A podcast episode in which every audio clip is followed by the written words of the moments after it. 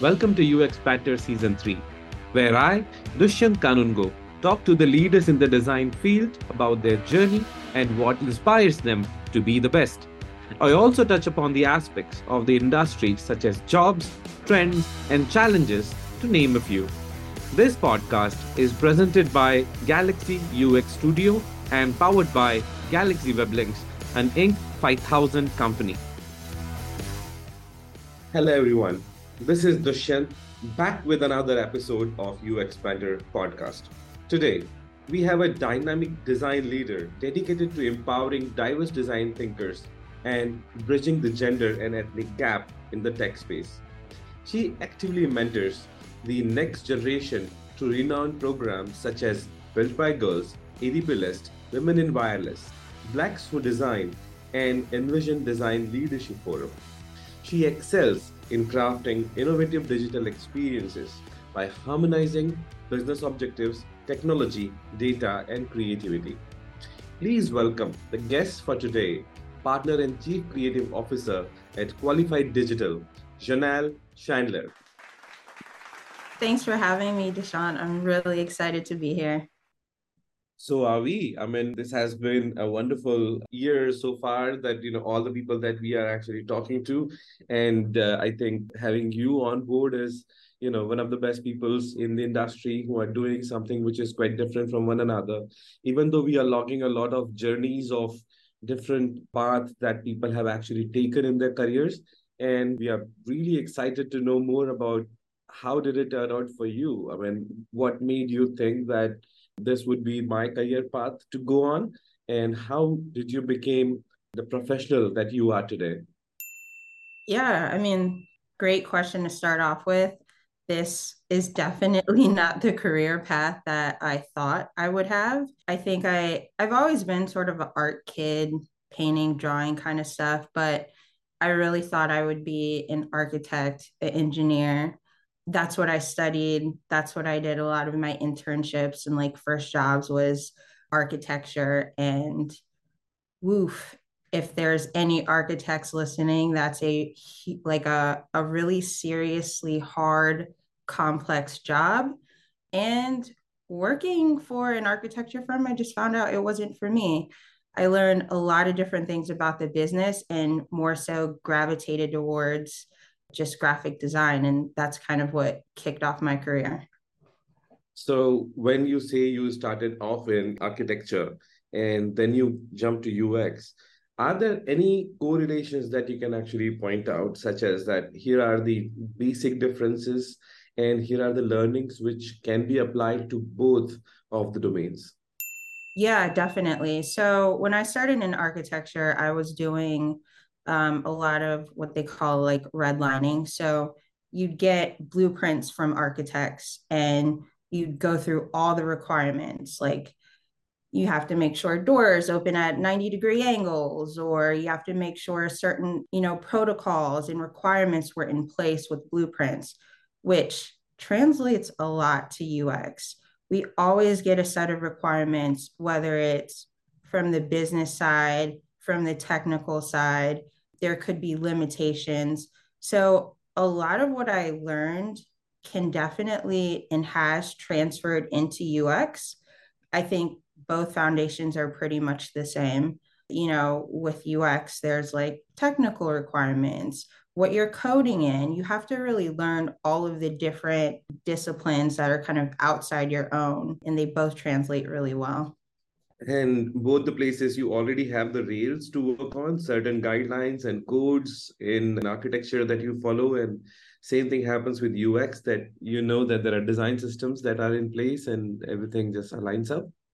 Totally. I think with uxo the main difference for me or the the biggest difference is like with architecture things take so much time. Like going from a concept or a blueprint to the actual build a facility, a house, a school.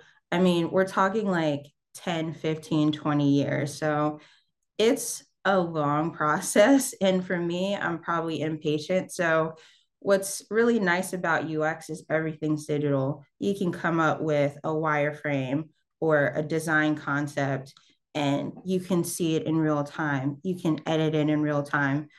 You can't really do that with architecture. Like if you're editing, like something is seriously wrong. Like that you got to do all that stuff way before and like years before too. Absolutely. Those are the things that, you know, must be, you know, biggest of the differences. I mean, same thing happens with product designers too that you know until you have something out in the wild which physically you can see there could be a chance that you are not able to see it as you know how it is going to turn out but yeah i think ux gives us that flexibility but also it gives us opportunities to test the idea and concept with the real people who are going to be using it over the period of time. But then architectures and physical products they can have different utilities and that means that the solution that you're designing it may be repurposed but UX for uh, digital products is always about solving that one specific problem for a particular user. So repurposing may not be as easy as it could be in, say, a physical product, such as a building can be transformed for multiple purpose and usages. But yeah, I think that is the primary uh, difference between the two. So you do work for a lot of enterprise level applications and the solutions which are coming in. And then, so what is the key difference that you see between designing for enterprise UX and the normal user experience for the consumer and products? Yeah, I would say for enterprise, some of the main differences are mostly on the business side of things. They're going to drive their business to like lead gen, generating leads, hitting certain KPIs. Whereas, yes, they do care about users, but I think when you're you're designing for B2C or like consumer, it's 95, 100% about the user. So in enterprise, you're balancing and you're juggling again, like a lot of different requirements and still trying to make a solid product. I would also say with the two, which is which we've been seeing for, I don't know, maybe past like five, six, seven years, is how data is really impacting the product, whether it's enterprise or B2C or consumer friendly. Like, what is the actual data saying? And I think that speaks volumes. And a lot of clients on the enterprise side, too, that's what drives them. We can make a pretty design, but if it's not speaking to users, it doesn't matter. They can tell us all the business goals, but if it's not going to, you know, please or attract the user, it doesn't matter at all. It's really key about the user and the data to like back that up understandable. And i think that is the beauty of enterprise design right? Because at one end you are solving a very highly complex problem but at the other end you need to make sure that the users who are working on the application they do not need much training. It is simple enough that it is a transfer it becomes a transferable skill not a very specialized operation. And while it solves a problem it also must save some time so that the roi of the entire investment becomes viable. Your thoughts about the ROI of enterprise UX? I think it's going to depend on, I feel like, the client and the industry that you're sort of working with. But I think a lot of our clients, like their return on investments, are always going to be in the form of who's buying their product and the mm-hmm. leads that are they're generating and like qualifying leads. I also think we're we're seeing a lot to just how we're speaking to people, people centric copy, people centric experiences.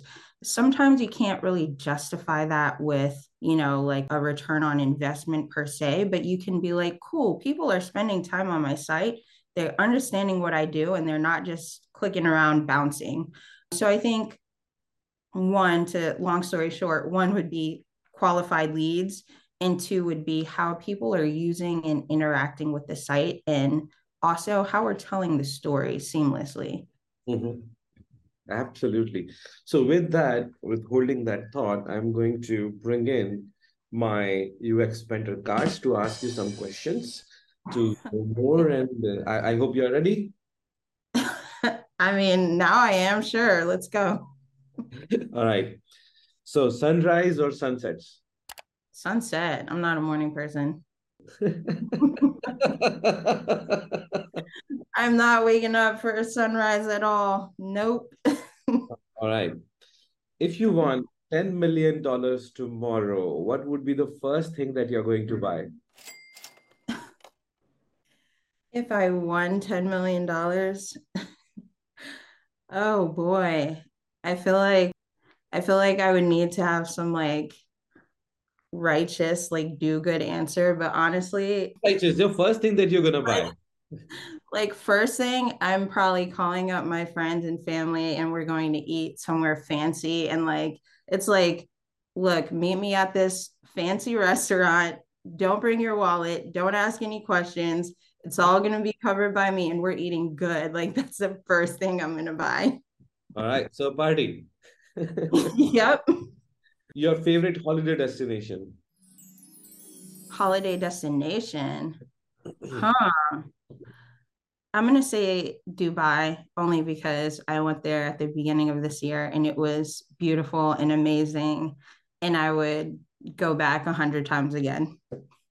Well, I'm going to Dubai in October. We are attending GITEX, the oh. conference which is happening. Yeah, so uh, Galaxy will be there in full capacity. We have our own booth uh, on the Dubai harbor side where they are going to have that North Star conference. So, oh, that's awesome. Have you been? I have last year, but last year we were not exhibiting, but this year we are exhibiting in the conference. So we'll be there for the entire week so yeah, this is a plug which I want to push in. But that's cool. You gotta video it. You gotta share some photos and stuff. Yeah, so that is that is an amazing experience. So I completely with you. Dubai is Disneyland for adults. Yes, it totally is. It's fun. Your least favorite job till date? Ooh, least favorite job. This is like of all time? Yeah, all time. I was in college, I was like a dog walker. I love dogs. I love animals, but that job, it was not for me. It was like a pet hotel.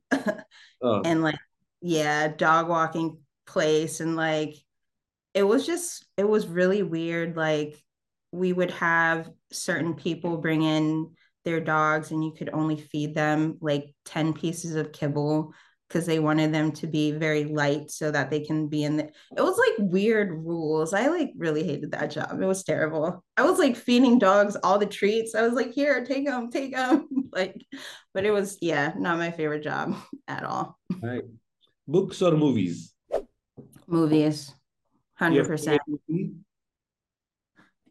ooh favorite movie. First thing that comes to mind is probably like inception. Uh-huh or Devil Wears Prada. It's like two ends of the spectrum there, but like, yeah, I like, you know, mind mind movies that make you think and then also like those feel good like funny movies like devil wears prada. I could watch those too thousands of times and never get bored. All right. I mean uh, good choices though. So no books at all? Say it again? No books to add to the list most of the books I read are like like work related books or like design books, manager books. One book in particular that's that I really like to even just flip back to is The Making of a Manager by Julie Zhuo, I think her name is. Really great book. Always helps me when I don't know what to do. But I'm more of like a visual learner. So movies are the way to go for me. Absolutely. so, is there any industry that you always wanted to work for and never got a chance? Yeah, I would love to work for the music industry, like a Spotify or I don't know, like Tidal, like anything with music. I think that would be pretty cool. And I've never got to do that before.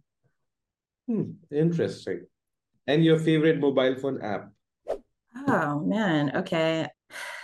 I I'm gonna have to say, do you know Todoist? Mm-hmm.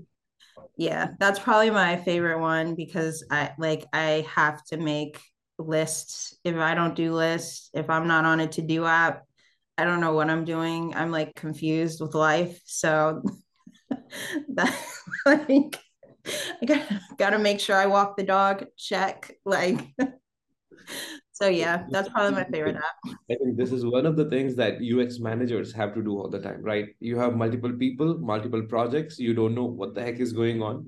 And the only way you can align everything or put your brain to rest without feeling anxious is just yeah. do first thing in the morning and make a list that here is the list of items that we are going to do today.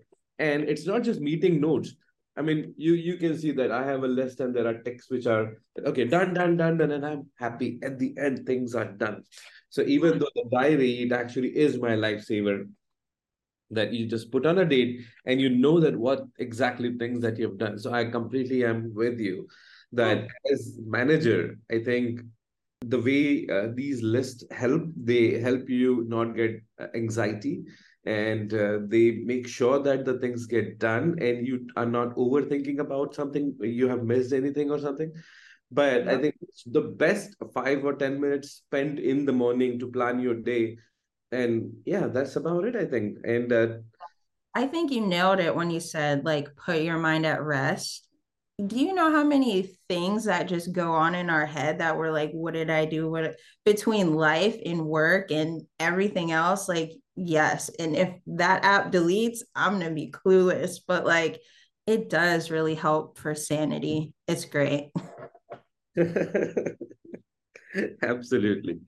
So with that may i ask you in your linkedin bio you mentioned your goal of uh, amplifying diverse design thinkers who create innovative digital experiences how do you ensure diversity and inclusion with your design team? Is there any specific strategy or ideas that you follow um, to go through with it? Yeah, I think so. When when we're kind of like hiring for our design team, the first thing I always keep in mind is making sure when I look around that there's people of all different backgrounds, colors, like women, men, whatever it is, we all don't look alike. I think when we first started Qualified Digital, that was one of the very first things we put in place. Everyone at the top was somebody different. We didn't look the same. We didn't have a the same background. And what it created was we all had a lot of different perspectives that made the work better than, you know, if we all had the same mind. So when we're hiring for design, I keep the same thing. I make sure we don't have similar backgrounds or histories. We're all pretty different. And I mean, that could mean at times like passing up on someone who's really great or looking at someone who might feel they might feel like they're underqualified but it's like no you might not have been exposed to this kind of stuff so come join and we'll work together on you know, picking up the pace wherever that may be. But that's sort of how we like ensure that there's diversity in the team. And it it speaks when we show our work. It's like a collective group of different people getting together, making something great and representing, you know, everyone's different perspective. Here is one question which I have, which is that while you are interviewing, and uh, you found somebody who is uh, the best fit for the position from the skill set side of things. As a business owner, a business manager, you know that this person is going to be, you know, this sort of experience that you need. And on the other hand, you have the diversity question to actually pull in. So would you rather prefer the the business benefits where you have to get the the skilled person or well it could be like 90 20 difference not much. So what sh- sort of call could be there in terms of ensuring diversity versus ensuring the business objectives? Yeah that's a great question. Like it will depend on it, it always depends on the circumstance that we're in. But like sometimes and actually this just recently happened where we had a great candidate checked all the boxes we also had someone um you know who met like diversity and was great maybe checked 9 out of the 10 boxes. We hired both.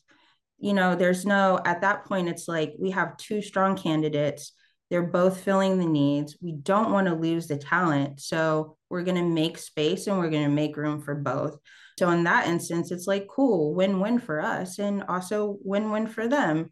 I think there are some cases where like it's hard and you usually when I can't make the decision on candidate A or candidate B, I go back to the team. What do we think the team needs? What do we think the company needs? What do we think our, you know, our group, our our department personally needs? And then we weigh the options and make a group decision kind of based on that. I always kind of like to leave the business out of it because like they're going to come with their rules. It's really about the working core team and what makes the most sense for that. Right. Because in the end, you are the one who is managing it. You are the one who are answerable to the client. So you have to think about the quality of the delivery and overall performance of your own team that how this has to be executed. And I know it's a very tough question to answer. I mean, um, in, in India as well, that when we are actually working with, there are people who are coming from different financial backgrounds, different cities, different cultures. Even language barrier is a big one when we are in India we speak about 30 national languages.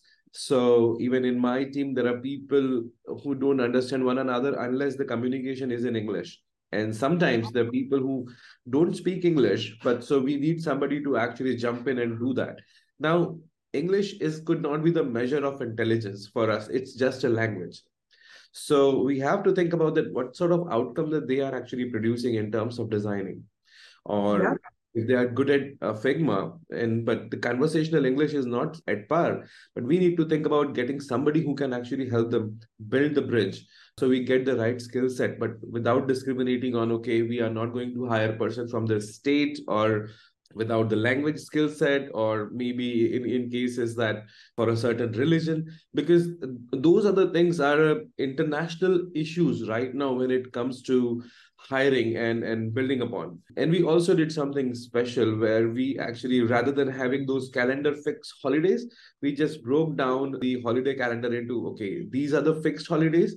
So we had 12 calendar uh, holidays from the organization but we said let's use six as mandatory and the rest six the people can actually pick and choose that which holidays they want so yeah. based on local state holidays, based uh, religious holidays, so they, they they know that now they can choose between like 18, 20 holidays that they can actually say, okay, I celebrate this festival, this festival, and this festival. Because in India, there is like every 15 days there would be one festival or the other.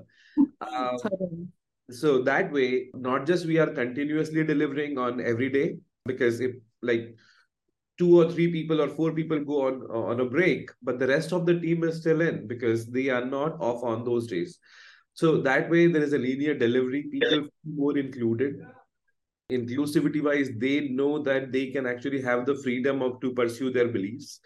And uh, that way their voice is heard. I think that is one of the things that we do. We also have and i'm, I'm the member of the posh committee as mandated by the government and, and in, in, in terms of it. So I think this is these are the variables that uh, every organization from the managerial point of view when we are talking about inclusivity has to be followed through. And um, what you're saying, it makes complete sense. So thank you very much for answering. I, I knew that this is this was a tough question. We were talking about not just the inclusive design in terms of the inclusive team and everybody coming from different backgrounds, but when you're doing enterprise UX, there is another sort of a different cultural mix that comes in, which is cross-functional teams. You're working with different departments and every department has its own agenda and you don't even know that these people's that the backgrounds they are coming in from how to handle that because it's a different ballgame. Every department feels that they are the ones who are running the show, and uh, then the UX people, they generally, unfortunately, they get stuck in the middle.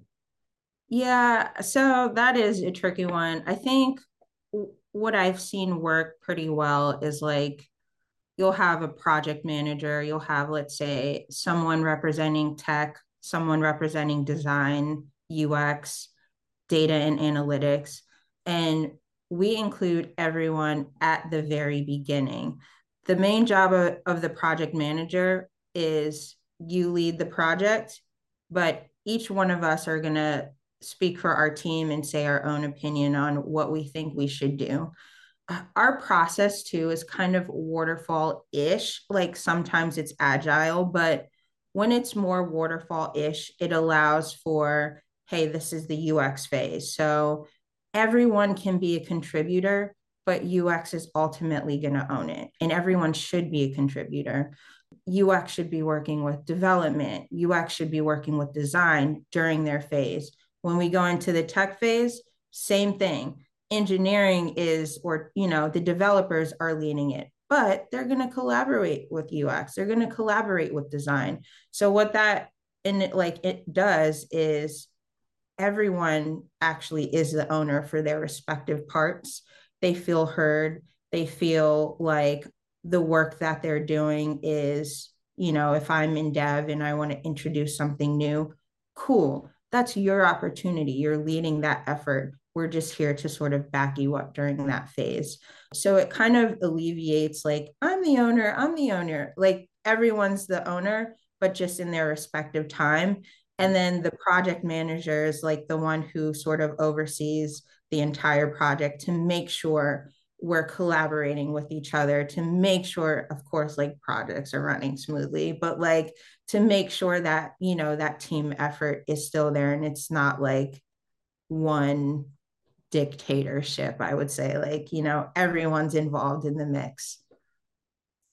Absolutely. These have to be collaborative engaging and everybody should have their say in the mix. Uh, so the best way to do it is get involved. Everybody from the word get go rather than you know doing something and then going back for surprises. How important it is to handle the the, the cross departmental i say politics when we are dealing with enterprise because there could be different departments they have a history and they are coming back in and somebody say okay let them do it and then we'll actually start our word and, and, and reshape the product as the way that we desire it to. Yes. So when projects like that happen or we like pivot or what have you that sucks. Because it's like a lot of the upfront work or phases that we've done is like man we feel like we've wasted time. But at that point it's sort of like cool. If there's a pivot if we want to rework something no one can make their that decision solely. It's like, why did that have to happen? And if so, we all need to come back together and regroup as a team. It can't just be a single person's effort. I've worked with like in the past where it has been a solo person effort. You can't make a great UX without a dev team. You just can't do it. They have to be in the mix. They have to be like not just in the mix, but owning their portion way up front. You can't just have developers lead. There's going to be no UX. Nobody's going to use it. It's just going to be like code stuff. So even when you have to pivot or you have friction, I would say sometimes that's good. Like that just makes for a better product. But you have to regroup. There can't just be a single person like dictating. Nobody's, first of all, nobody's going to want to work with that team or that person. Second of all, it's just going to be a product that's developed specifically for that person. If no one else is involved, I think we've all been there. Like that kind of sucks. So, like, you know, and, and the end result is even worse. So, even if we have to pivot later down the line, it's cool. We need to regroup as a whole team and figure out the new plan. Cool. So, okay, work aside, there are things that you're also doing for community, which is which involves a lot of mentorship, and you are available on ADP list that people can anybody who wishes to have a conversation or want advice from Jonelle, they can go to ADP list, search her name, and they can book a mentorship session with her. So, how your experience has been so far with ADP list and general uh, mentoring? That what are the common themes that you're answering there?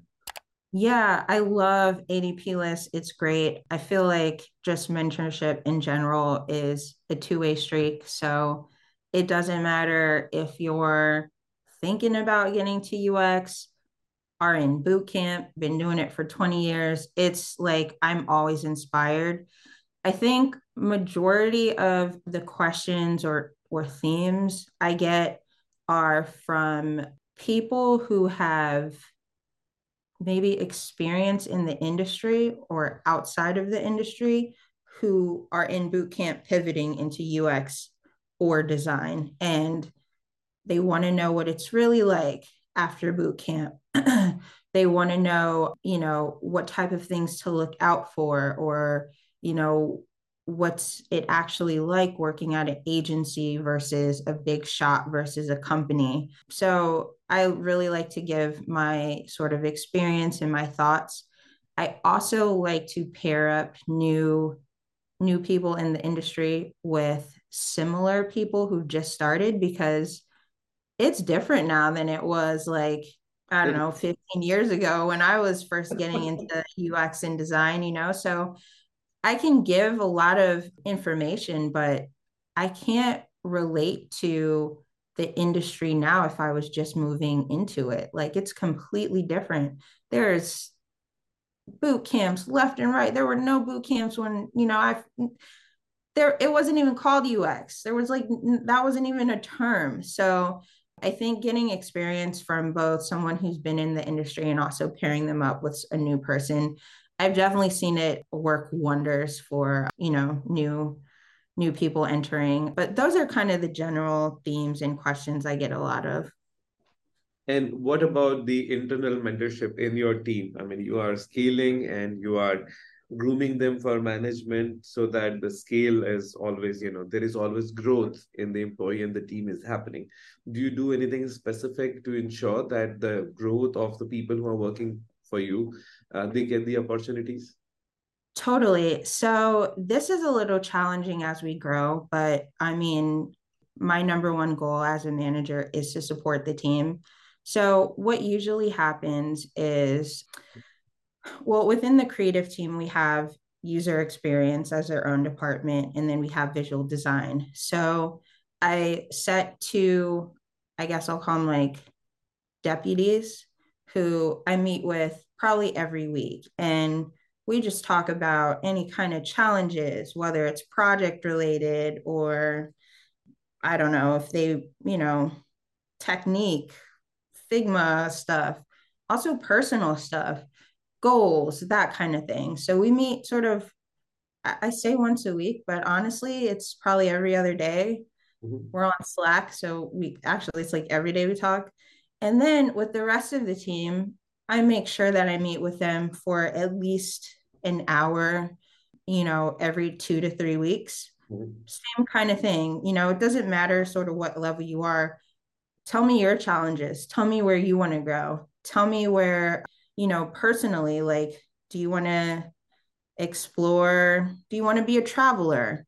Do you want to explore data and analytics or something? Like, what do you want to do as a human? Like, let's connect other than what project are you on? You know, like just a little more humanizing. So I think it's mentorship all around. I learn a lot from my team. We learn a lot from each other, and it helps too with like just growth in our craft and work life balance and growth outside of work too. It's like we learn to make space for people. We you know, um, someone on our team just had a baby. It's like, cool. Now we're all sending them like, you know, like baby links and creative ideas and stuff. And it's a nice environment when the culture sort of set up like that. So I, I think just connecting with people on multiple levels outside of projects and making the time to like really, you know, get to know them and, and understand why they're here and, and what they want to do. And your team is completely remote or in person? How do you operate? We're completely remote. We have so we have a few people on the West Coast, some in like Central, some on the East Coast. We're kind of just all spread out, but um, we do have a good chunk of time that sort of overlaps, and and we make time for each other. Brilliant. And you are hiring. Yes, we are. Right now, we're hiring like a VP of strategy and UX. And then, I mean, we're always hiring. Like, we're always looking for designers, we're always looking for user experience people. We kind of like to hire not when there's an immediate need. We just hire based on talent. So if you're a really strong designer, if you're really passionate, if you just love the craft, like that says a lot and will make space for you, will make your own lane, even if it's not available. Like you can still be a part of our team, we'll make the room for it. So, what would be the best way to con- contact or get in touch with you or your company for these positions? LinkedIn. So, we have postings on the company page on LinkedIn, or you can also shoot me a LinkedIn message. I'm always on LinkedIn, like secretly recruiting, poaching people, looking at portfolios. So I, I definitely respond. So, you know, inboxing me is is the way to go too. So the company's name is Qualified Digital. If you guys have missed at the beginning, you can always do a search on LinkedIn, follow the company page, uh, and you can add Jonelle Chandler on LinkedIn, as well as if you want some advice on the personal front, you can also book a session on ADP list. And same as with me, I mean, Dushyant Kanungo, I'm also available on ADP list. And uh, Janelle, did I not tell you that when we started the UX Banter Post podcast, the first guest we had was the founder of ADP List. And actually, the platform is so strong that, you know, I booked a session with him and I said, listen, I need some help, which is more than mentorship. I really want to go out there and uh, do something about the community in a different way that you know interviewing or getting the ux people together. And i'm thinking about doing this podcast. Will you be my first guest? And he graciously agreed. And without realizing that how could it end up and it could be a completely and total disaster but it was 2 years ago. And think having him onboarded as the first guest it actually gave me a big boost a big launch. And and the wave that i still ride that you know when when asking people would you mind doing it? Because felix did this and people say oh yeah definitely we are going to join in so networking always helps. So if you're a beginner uh, in the design field or even if you have very experience in in the field make sure that the networking you do and you connect as with as many people as possible and it's not like that I'm just doing the mentorship. I'm also a mentee. There are problems which I face in terms of sometimes you stuck with the scaling problems or managing issues. I personally have booked many sessions and then I have spoken with people who are already doing or in the same field just as a professional advice. I think ADP lists work in that way as well. Totally. And I, I got like bunch of help by just you know putting my problem black and white that okay this is what i'm going through and i don't think that i have any peer here who i can actually go and ask this question what do you think i should do? And it helped me a lot. I have cut down projects up to like 200 hours for say a mobile app website project just because those advices came in so handy to manage and you know deliver and the streamlining the operation the design of side of things. But yeah it has been uh, quite a ride. Yeah, it's been it's been great for exactly the same way. It's been great for me too, even just, you know, hearing from peers that are struggling in the same situation. Sometimes it's like nice to vent, you know, to someone who's real, you know, who can relate to it. And then also hear things that, hmm, I'm not I might not have thought about it that way, or that's a great idea of someone outside looking in. And for some of my mentees too who were looking for jobs um, it helped me refer them and then you know sometimes as well there's been at least two mentees i can think of they've reached out to a few people on adp list and got jobs from just mentoring with them and building that relationship and connection and it's just it's a really awesome community like like i was saying like it's a two-way street it's like you could be a mentor, but like we're all learning and we're all just building this community together and it's super cool. All right. So with that great plug, I should ask for some sponsorship money from Felix, which is not going to happen. But yeah, anyways.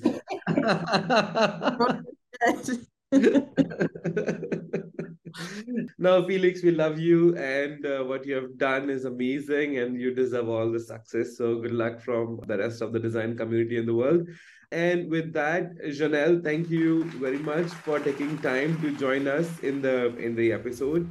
It was a fun conversation. It was uh, on, a, on a very different level. Uh, the decision points, the ideas about how to manage in this ever-changing world with making sure that we are given equal opportunities to everybody who is coming in and how to manage and navigate such challenges.